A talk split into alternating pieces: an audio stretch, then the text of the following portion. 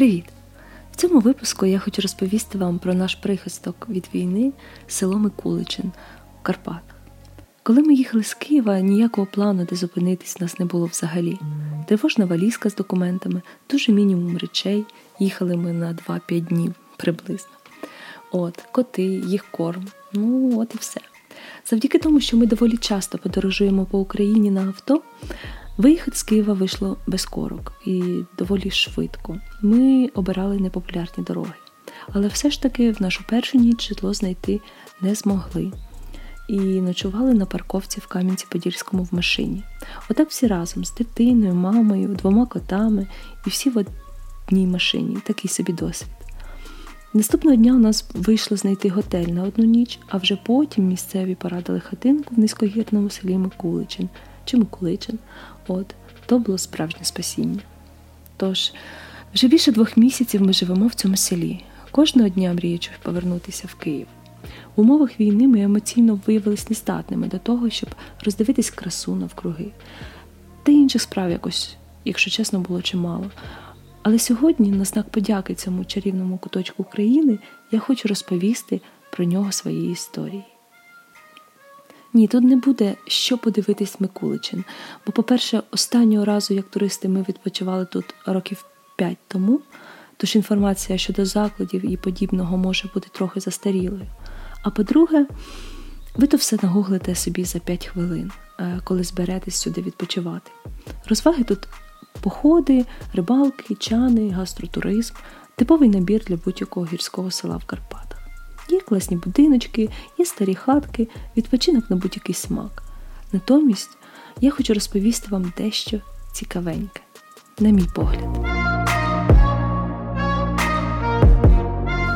Трішки історії. Міста і села не виникають на порожньому місці. Так вийшло і тут. Ще за часів неандертальців, близько 40 тисяч років тому, на території сучасного села Микуличин проживали древні люди.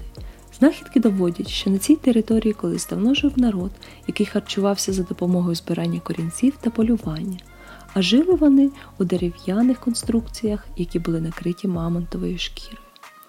Щодо мамонтів, тут варто зробити невеличку ремарку. У Івано-Франківській області, а саме до неї відноситься Микуличин, є село, про яке, мабуть, чув кожен справжня світова знаменитість. Село Старуня, яке 1907 році стало відоме на весь світ. Біля потоку Луковець в озакеритній шахті на глибині 12,5 метрів було знайдено мамонта, трохи глибше волохатого носорога, гігантського оленя, різних викопних птахів та земноводнів. Наукова цінність цих знахідок полягає у тому, що в озакеритових пластах соляного озера туші тварин забальзамувалися і зберегли свою цілісність разом з м'якими тканинами. Саме властивості озокариту стали запорукою збереження знайдених прадавніх тварин у ґрунті. Крім того, науковці не лише в Україні, а й в інших державах переконані, під старунею і досі зберігається ще багато світових знахідок, аж до останків прадавньої людини. Тож сьогодні кожен науковець, який досліджує старуню, мріє знайти забальсамовані тіла наших пращурів, кроманьйонців. Для невеличкого села вже непогана слава, правда? Але і це ще не все. Зараз старуня відома постійно діючими вулканами. Справа в тому, що геологічна будова тут сприяє великій сейсмочутливості, віддалені землетруси інколи призводять до появи малих тріщин, провалів, порогів, невеликих водоспадів. Поблизу села розташований вулкан висотою, з висотою конуса 3 метри і довжиною глинистих потоків 10-60 метрів. З'явився він у 1977 році внаслідок землетрусу в Румунії і нараховує нині 8 кратерів і 12 непостійних мікрократерів, які виділяють газ, воду, глинисту пульпу та нафту. Ну, тобто, це не типовий вулкан, виверження яких ми звикли спостерігати в новинах, але досить цікава штука. Я грязові вулкани бачила в румунських Карпатах, там їх значно більше, і видовище це доволі епічне, хоч і грязове. Єдине, хочу попередити, біля вулканів варто бути обережним, щоб струмінь гарячої води чи нафти не потрапив на тіло і не опік вас ненароком. Але ми трошки відволіклися від Микуличина, а селу на хвилиночку вже більше 600 років, адже перша згадка про нього датується 1412 роком. Назва поселення походить від його першого власника, вірного підданого Данила Галицького Микули. Землі руському воєводі дісталися у якості подарунка. Якщо ви ще не чули, то Микуличин одне з найбільших сіл в Україні. До 1928 року протяжність села була 44 кілометри. До складу Микуличина тоді входили татарів та ворохт. Опришки Дуже цікава сторінка історії села Опришківський рух. Зокрема, про таку постать, як Олекса Довбуш, чули всі туристи Карпат, український Робін Гуд, розбійник, ватажок Опришки. Про скарби Довбуша ходять сотні легенд: Довбушеві скелі, Довбушеві печері, Довбушеві камені. Місто Рахів то місце, де Довбуш рахував гроші, а село Ділове село, де знаходиться один із географічних центрів Європи, між іншим. Тут Довбуш ділив гроші. Ким же був Олекса Довбуш? Опришками називали розбійників, що грабували панів та багатіїв і нібито роздавали награбоване бідним. Останнє піддається сумніву. Опришки орудували кілька століть і крім Довбуша, мали багато ватажків, але люди досі пам'ятають саме його. Олекса став справжнім захисником народних інтересів. Часто здійснював він напади на прохання жителів того чи іншого села. Страждали від його ватаги і торгові каравани, але Довбуш ніколи даремно не проливав крові. Його терор виражав народну помсту. Відомий випадок, коли Олекса напав на маєток Андрія Карпінського. Саме в цей час дружина Карпінського народила сина, майбутнього класика польської літератури Франциска. Олекса переконався у гарному відношенні Карпінських до своїх селян і не став нищити маєтку панів. Найнебезпечнішим періодом для ватаги були довгі карпатські зими. Зимою дуже важко було тікати від переслідувачів, адже будь-яке пересування легко вислідити по снігу. Ватага розбридалася по зимівниках. Щовесни Олекси доводилося знову збирати свою ватагу. Сам він зимував у горах, у спеціальних таємних схованках, інколи в печерах із заготовленими раніше харчами. Щороку склад довбушевого загону змінювався. У Довбуша були спеціальні агітатори, які взимку вербували новобранців. Щовесни призначалося місце збору, куди приходили і старі члени загону, і новачки. У Олекси Довбуша був брат Іван, теж відомий лідер опришків. Перекази вказують на те, що Іван був антиподом Олекси, відрізнявся буйним нестримним норовом, був жорстоким і безжальним.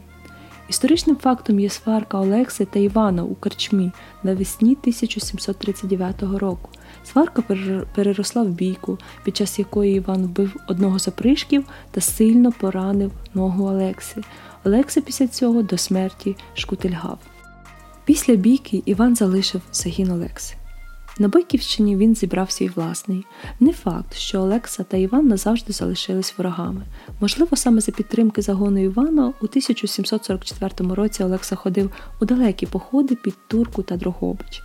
Перед смертю Іван заповів церкві у селі Бенява свій опришківський ніж. З одного боку того різака був вирізблений список загиблих від руки Івана Довбуша. Поблизу Микуличина, в селищі Яремче, розташована стежка Довбуша туристичний маршрут, який починається від каменя Довбуша. Але попереджаю, не плутайте камінь Довбуша в Яремчі зі скелями Довбуша, які розташовані неподалік села Бубнище. Камінь Довбуша досить відомий вже багато десятиліть. Сюди свого часу приїздили Іван Франко, Соломія Крушельницька, Михайло Коцюбинський. Однак найцікавішим місцем на стежці Довбуша є комора Довбуша. За легендою, біля каменя є вхід у печери, де захована скриня з довбушівським золотом. Вхід до печери можна побачити тільки раз на рік, ніч на Івана Купала, проте заволодіти ними вам однаково не вдасться, оскільки скарби зачаровані. Той, хто винесе скарб з печери, закам'яніє вмить, щойно сонце зблисне у місячному сяйві. Гора Костел ми не особливо майстри на походи в гори, бо навіть з Говерлою в нас поки не склалося. Але Микуличин то ідеальне місце для прогулянок горами, коли ти наче і за межі села не вийшов, а вже й на гору піднявся і каньйон з водоспадом побачив. Там захований справжнісінький каньйон і мальовнича скельна вершина костел. Там повно звивистих стежок та стежинок, колод пнів, гротів, камінців та каменюк. Тож краще місце для відпочинку годі й шукати. Маршрутів довкола Миколичина дуже багато. Ви можете знайти їх всіх в мережі, але є дві місцини, які я дуже раджу: це гора Костел та каньйон річки Протечі Чемігівський. Наприклад, гору Костел ми підкорили двічі. Друга її назва Горган Борочківський. Висота гори всього 1049 метрів, підйом легкий і завершується він потужною скелею, скелястим майданчиком і відвісним обривом. З гори відкривається надзвичайно вражаюча панорама навколишніх полонин та лісів. Першими туди піднялись дочкою, якій на той момент було півтора рочки. Тої пісньої осені підйом здавався доволі складним, каміння слизьким, а дочку доводилось тягти на собі. Насправді ж, похід простенький, за годинки три впораєтесь туди назад, але враження неймовірні. Кам'яні брили довкола нагадують про давніх велетів, місцина та лабіринт скель, печер, тріщин та химерних каменюк. В принципі, це ідеальна прогулянка на півдня навіть з дітьми. Головне, що треба брати з собою в Карпати, це голову. Голова то вже 50% успіху. А ще обов'язково візьміть з собою води. Взагалі, масив горгани, до якого належить гора Костел, це один з найбільш залісених і найменш обходжених карпатських гірських масивів. Горганські гори досить своєрідні зі своїми особливостями. Масив характеризується не надто великими висотами, однак значними перепадами між ними. Горгани вкриті камінням, завдяки стрімким схилам, кам'яним розсипам, густим дрімучим лісам та заростям, горгани не випадково вважають одним з найменш доступних карпатських гірських масивів. Мабуть, саме тому тут можна досить часто зустріти диких тварин кабанів, оленів, косуль, вовків, кажуть навіть ведмедів, хоча в нас є сумніви. А ще горгани це частина одноіменного природного заповідника, віковічні праліси, червонокнижні рослини, багата флора та фауна. Все це можна побачити тут на власні очі. Раптом ви не в курсі, що таке праліс, то я вам зараз розповім. Праліс це велика лісова екосистема, що виникла і розвивалась повністю природним шляхом, тобто дотепер ніхто, крім стихій і природних явищ, на неї не впливав. Аби ви знали, великі лісові території в Карпатах поновлені після виробок, але не в горганах. Етимологія назви також доволі цікава. Горгани, як синонім, горготати, горготіти, скриготіти, скриготати. Тобто, коли масивні брили каменю, що вкривають вершини гір, рухаються по схилах гір, то створюють шум, глухі звуки, горготіння, скреготіння. Горгони з грецького міфологічні страхітливі чудовиська. Але назва горган походить від румунського слова горган курган.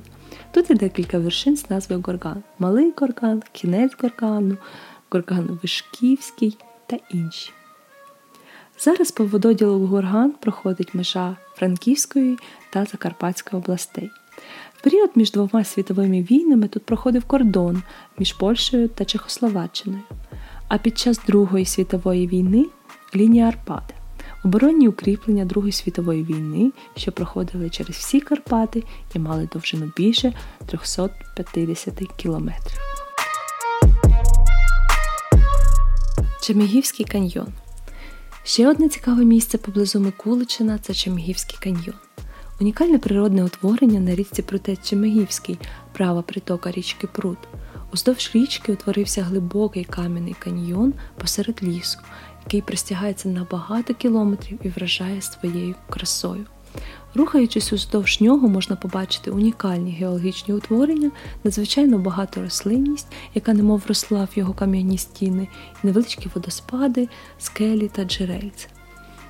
Знаходиться каньйон неподалік від села, і туди можна прогулятися з дитиною там за годинку-дві. Ще один цікавий е, факт про село Микуличин тут добувають нафту. Нафтогазове родовище є одним з останніх розвіданих родовищ регіону. У 2001 році зі свердловини Микуличин у передгір'ях Карпат з глибини 2288 метрів одержано промисловий приплив нафти обсягом понад 20 тонн за добу. Запаси оцінюють в 29 мільйон тонн нафти. Тут знаходиться один з найбільших на Прикарпатті дитячих літніх таборів Едельвейс. Табір заснований у другій половині ХХ століття та працює і в наші дні. Щорічно в таборі оздоровлюються та відпочивають сотні дітей з усієї України. В селі є церква Святої Трійці, збудована в 1868 році. Її іконостас свого часу було розписано талановитим художником Карнілом Устиновичем, а над проектом храму працював архітектор Чайковецький. Поблизу курорту красуються гори, Маковиця, Явірник Горган та Велика Рокита. Протікають річки, пруд, Женець та протець Шемигівський. Неподалік населеного пункту можна побачити природну пам'ятку водоспад Женецький гук, що знаходиться на висоті 900 метрів вище за рівень моря. Його води спадають із 15-метрової висоти. Це неймовірне явище і неймовірне видовище як взимку, так і влітку. Тож приїздіть відпочивати в Миколичне.